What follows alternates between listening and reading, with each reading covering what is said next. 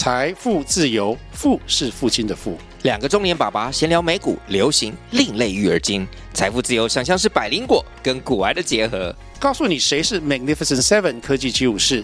你该买瘦瘦比双巨头吗？从马斯克到泰勒斯，从华尔街到好莱坞，我们都追得上。新的一年听新的 Podcast，让我们一起财富自由。富是父亲的富哦。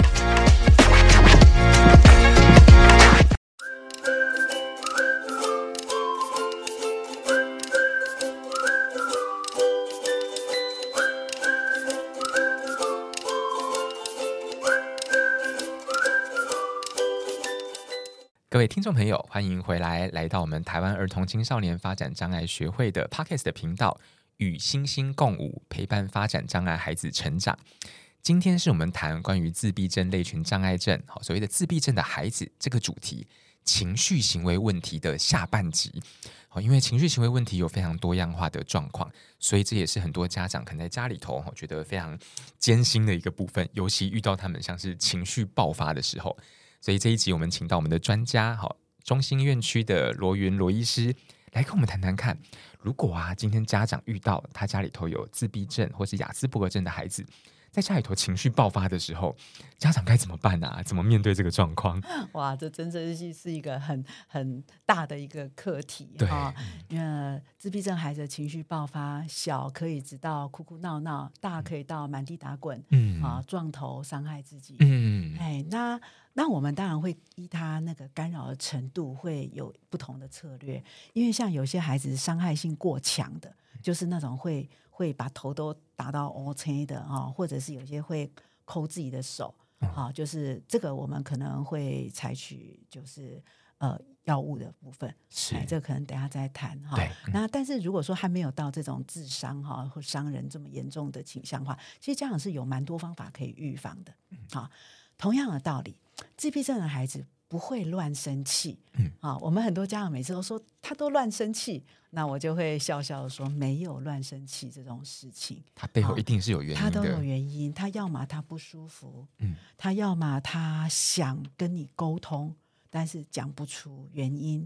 啊，那他要么可能刚才在别的地方受了委屈，然后累积到家里爆炸，嗯，情绪带回来，只是家长不知道前面的事情，对，对，那他要么就只是累了。可是又没有办法好好的告诉你他累了，好，所以通常我们还是一样，嗯，家长可能都会觉得我很龟毛，因为我都会说你一定要先观察，你不要一来就问我要怎么办。啊，对，一定要很有耐心的去做一些些行为记录跟行为观察，所以有时候我们会设计一些简单的行为记录表。那行为记录表，其实我就会讲一些非常简单的 DIY 的方式，你就是其实我们就说你要记 A B C，A 就是前因，B 就是行为，C 就是后果，那你记一个礼拜，你就知道答案。你就知道啊，家长就说：“哦，原来他都是那个睡午觉起来的时候在闹。”嗯嗯，好，那这个有些就是比较是起床气的东西。嗯，那有的家长就说：“哦，就是那个早上要催他吃早餐的时候，他激起他的愤怒，这样子。对，他要闹，那因为他会想到等一下要匆匆忙忙的上学。我会先请家长厘清每一个情绪行为问题，他背后的情境是什么。”有时候很快就找到答案，有时候简单到原来只是肚子饿。嗯嗯 他就是一回家他就闹，因为他那个时间点就肚子饿。你在路上给他买个吃的就就没事，就没事。有时候可以到这么简单，可是家长已经困扰了好久。嗯、那当然有些比较复杂、比较难处理是睡眠的问题。嗯，好，因为他们睡不稳。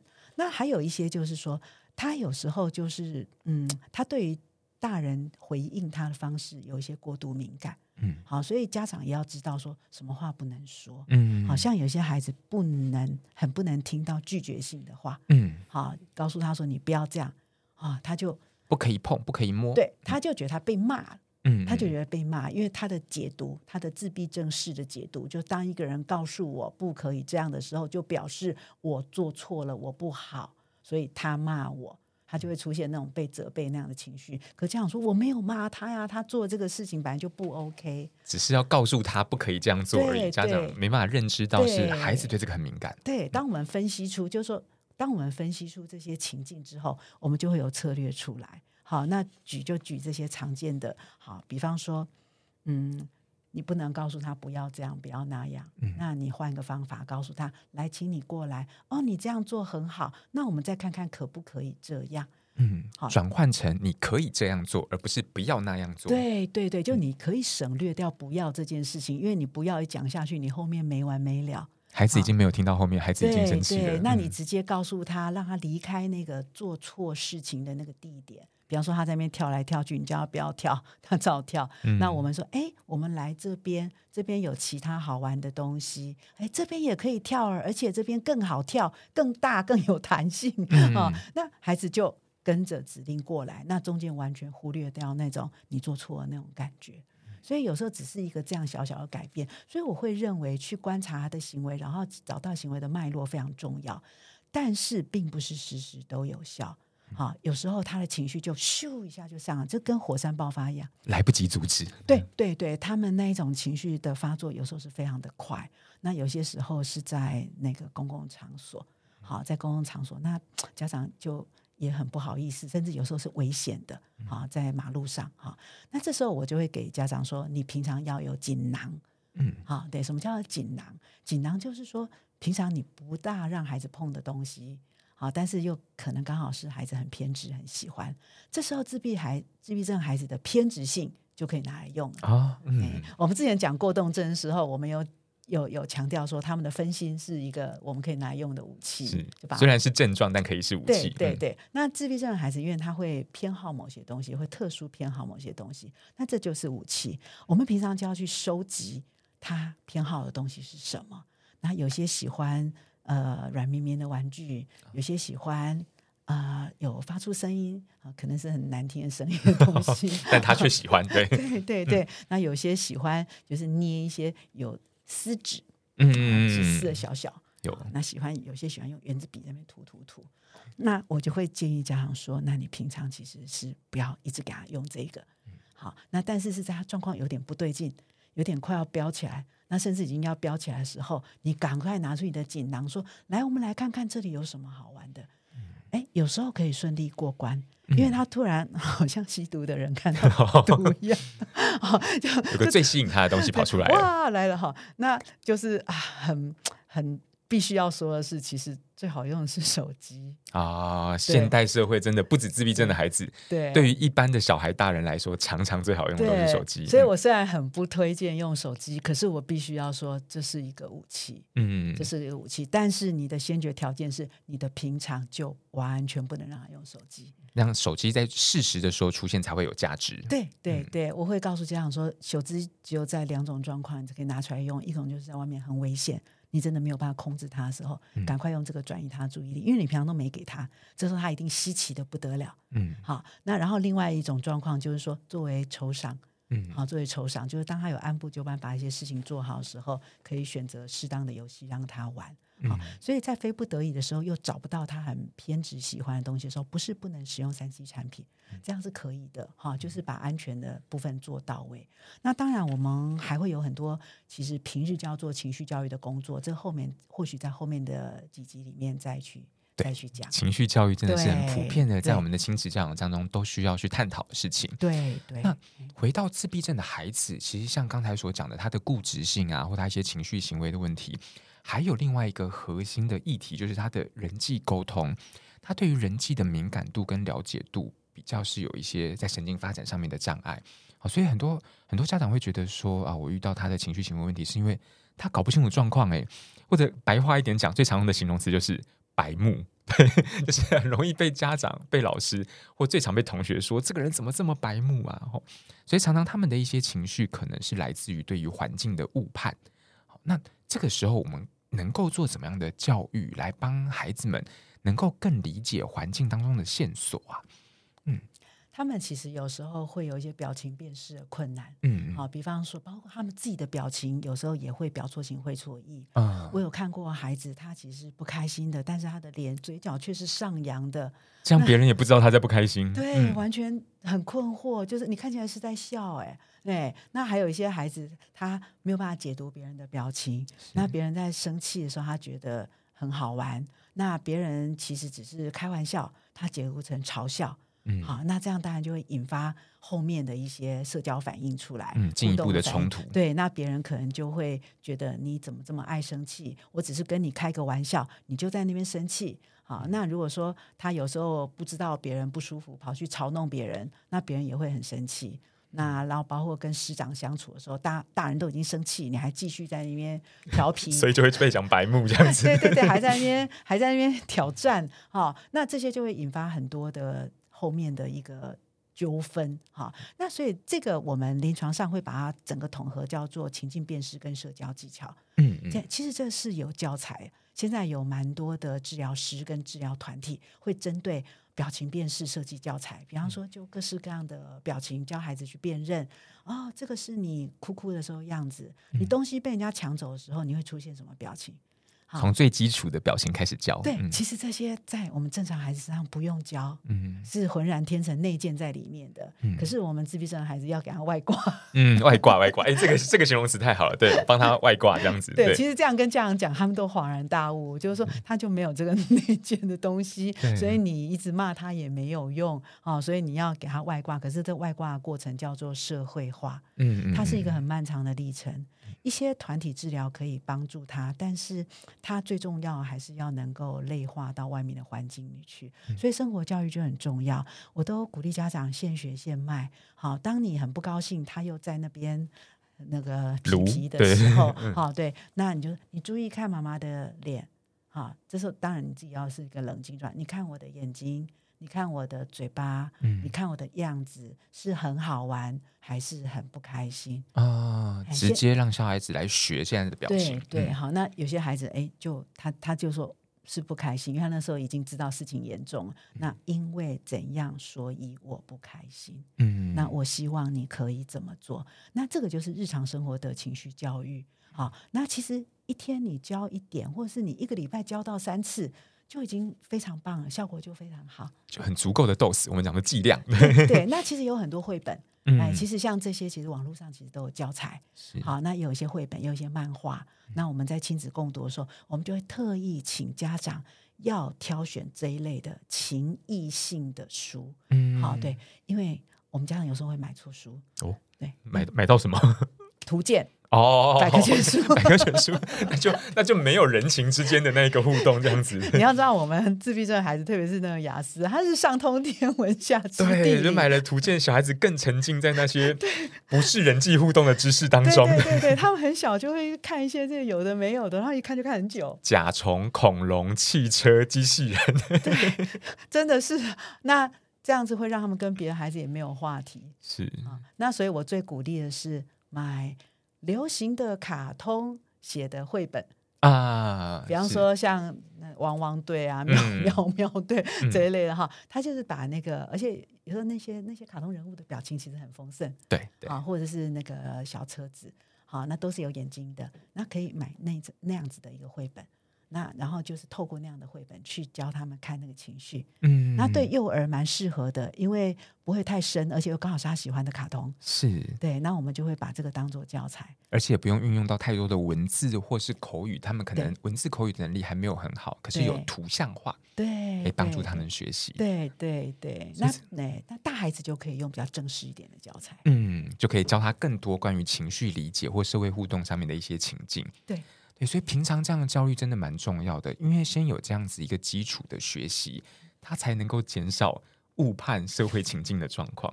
对对，而且在社会情境里头，有时候是玩游戏当中出状况啊，吼，就是小朋友他们学习过程很长，是玩游戏嘛。我们常常看到有些自闭症的孩子好可怜，他他其实是想要跟别人互动的，只是技巧不太好，所以很容易被排挤。他们最常被排挤的原因就是，例如他可能在游戏当中，他有他坚持的玩法。跟其他孩子玩的规则无法融合，甚至他会因为别人的玩法不符合他的心意，他就出手打人。对啊，常常到后来就变成班上被孤立的人。所以不知道罗云医师有没有遇到这样子的状况？你对于这样的情况有没有什么能够协助家长或老师能够做的层面呢？他们在玩游戏常遇到的两个困难哈，一个就是他们比较慢理解游戏规则，嗯，好，比较难理解游戏规则。有时候甚至就好像他们要看过说明书，嗯，哎，可是其他孩子就讲一讲就知道，或者甚至玩一玩就懂了，嗯，好，那他们感觉是要用很具象化，让他知道这规则是什么，SOP 这样子，对对对对，就是要看过说明书的意思，嗯，好，所以的确好，你要讲要怎么解套，真的就是给他们看说明书，是。书上讲的。说明书这样讲的哦，要照这个规则玩哦，要不然你不照这个规则就不能参加。嗯，啊，就是说要让他们进入一个规则，要说服他们这个游戏象棋公定规则是这个，围棋公定规则是什么？如果你没有照这个规则玩，那就是算输。嗯啊，其实这种比较好办、嗯、啊，因为这种游戏就是原本就有规则，比较可以说服他。对对对，那如果你真的不能，你就不要玩。那我觉得其实比较常出现的状况是。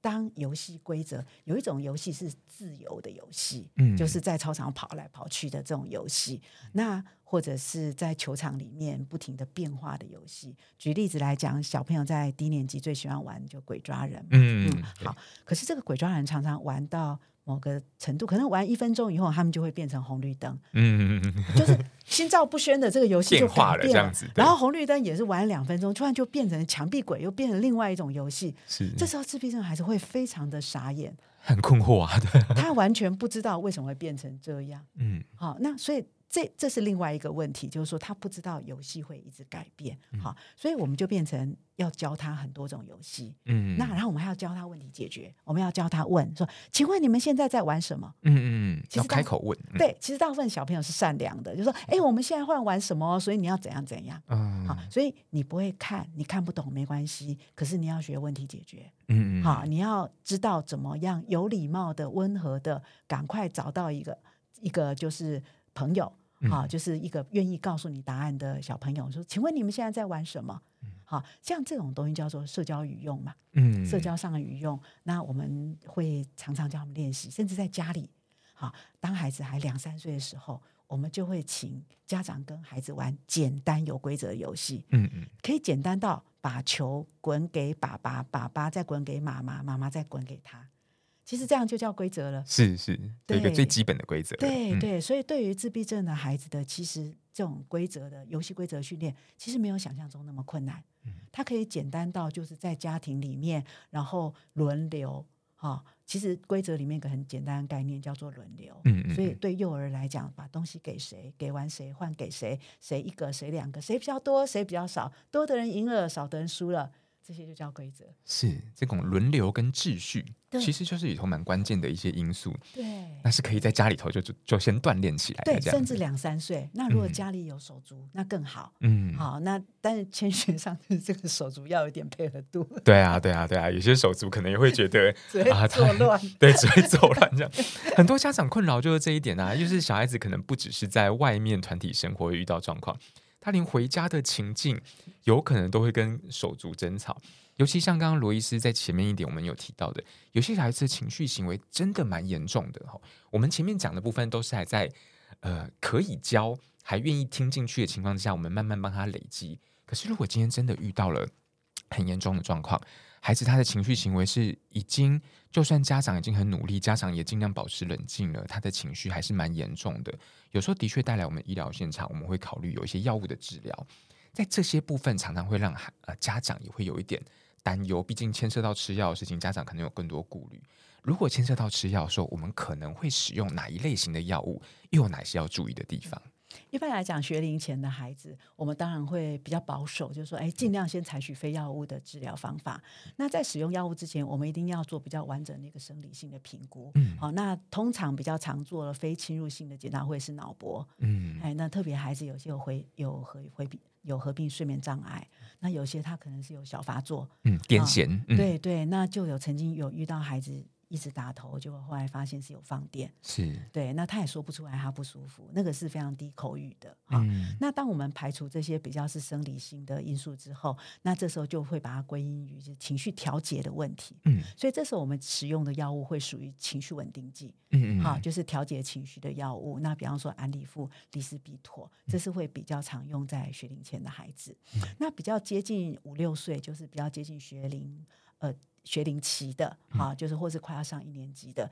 那如果他有合并的过动冲动，这时候就会把治疗过动冲动的药也加进来考虑。嗯，哎会使用到像利他能这样子的药物。嗯，对，大概其实儿童可以用的药物其实种类不多，对，大概就是这样。都是需要经过大型的研究，而且是长期的安全性的测试才能够使用，所以的确能够选用的不多。啊但是真的有一些合并症的时候，尤其像刚刚罗医师讲到的，他甚至还蛮多孩子可能有合并过动症的状况，这时候可能要一些双线的药物来治疗，才能够让孩子活在一个比较安全的情况。